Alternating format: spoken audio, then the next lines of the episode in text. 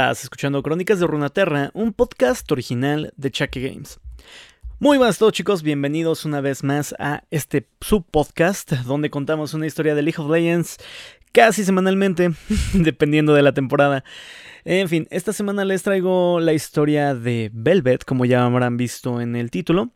Y esta ocasión les haré una recomendación encarecida de que si no entienden ciertas cosas, esperen al capítulo de la siguiente semana, ya que va a complementar bastante este capítulo, ya que este es un poquito más misterioso y como que da varias cosas por hecho. En la historia de la próxima semana vamos a develar uno que otro secretillo que nos va a ayudar a entender mejor qué cosa es Velvet. Así que pues nada chicos, agradezco muchísimo su apoyo como siempre y que me estén escuchando. Ah, por cierto, hablando de escuchar, el resumen de Spotify de este año dice que somos eh, estamos entre los 14, 13 podcasts más escuchados de entretenimiento, así que nada, solamente agradecer muchísimo. Es bastante grato saber que alguien está escuchando del otro lado y no estar hablando solamente a la pantalla. Así que nada, vamos a darle este año. Y los dejo con el podcast de hoy. Hasta luego. Velvet la emperatriz del vacío. Fascinada por el mundo de la existencia y ansiosa por crear uno para sí, Velvet es como un cáncer oscuro que hizo metástasis dentro del corazón del vacío, mediante el cual toda Runaterra se consumía y se reconstruía a su propia imagen distorsionada. Está hambrienta de nuevas experiencias, recuerdos y conceptos en grandes cantidades y para ello devora ciudades y poblaciones enteras antes de reconvertir la información obtenida en un vasto y extraño paisaje conocido como el mar lavanda.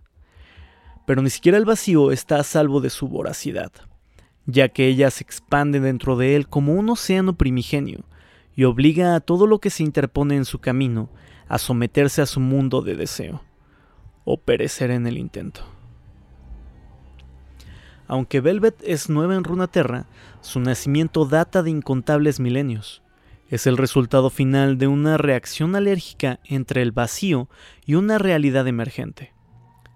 La otrora inmaculada y pacífica dimensión de la nada se destruyó irrevocablemente con la llegada de la existencia, y las entidades del vacío, forzosamente individualizadas, arremetieron durante eones en un intento por protegerse del impacto y el dolor eliminando todo lo que consumían, tomaron el nombre de lo que dejaban a su paso, un vacío. Pero los seres en su interior cambiaban cada vez que tocaban el mundo, mutando de formas perfectas en animales violentos y hedonistas. El vacío también cambió con ellos.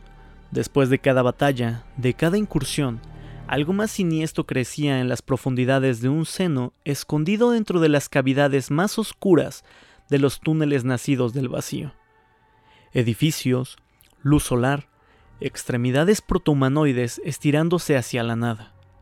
Un rompecabezas donde las piezas no encajaban. El vacío había tomado una nueva y espantosa forma. Con el tiempo, alimentado por las ansias humanas, por la guerra y el intento de los vigilantes de invadir el Freljord, esta cavidad blasfema de la no creación creció para adoptar los opuestos del antiguo vacío deseo, necesidad y apetito. Pronto anheló un líder, alguien o algo que pudiera escribir un nuevo capítulo terrorífico en los mundos de arriba y de abajo. Un líder que pudiera interactuar con esos humanos, contarles lo que vendría y cosechar sus emociones y recuerdos, mientras luchaban una guerra amarga e inútil hasta que las últimas hogueras de la civilización se apagaran y surgiera una nueva era. Esta líder es Velvet, una temible emperatriz nacida de la combinación de los recuerdos, experiencias y emociones de una ciudad portuaria devorada por completo, junto con su océano periférico. La mente de Velvet contiene millones de años de conocimiento, impecablemente preservados, lo que le otorga un estado de casi omnisciencia y la prepara para destruir tanto a Runaterra como al dominio de sus progenitores, los vigilantes. A aquellos que tienen la suficiente fortuna de ser considerados valiosos para ella en términos estratégicos, Velvet no les miente, ni les hace preguntas, ni los ofusca con la verdad. Tan solo expone la naturaleza de las cosas, ya que gracias a la propia esencia del vacío, la victoria está asegurada y no necesita decir nada más. Y aquellos que les desagrada descubrirán que su forma humana, con terminaciones nerviosas, músculos y pedúnculos oculares, es puramente adaptativa al verla desplegar unas alas titánicas para revelar su verdadera y monstruosa figura. Irónicamente, los antiguos shurimanos tenían una palabra para ese concepto.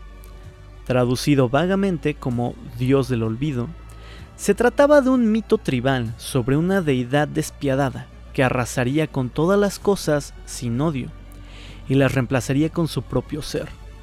La ciudad de Velvet recibió su nombre por dicho mito, aunque su verdadero significado se perdió con el paso de los siglos.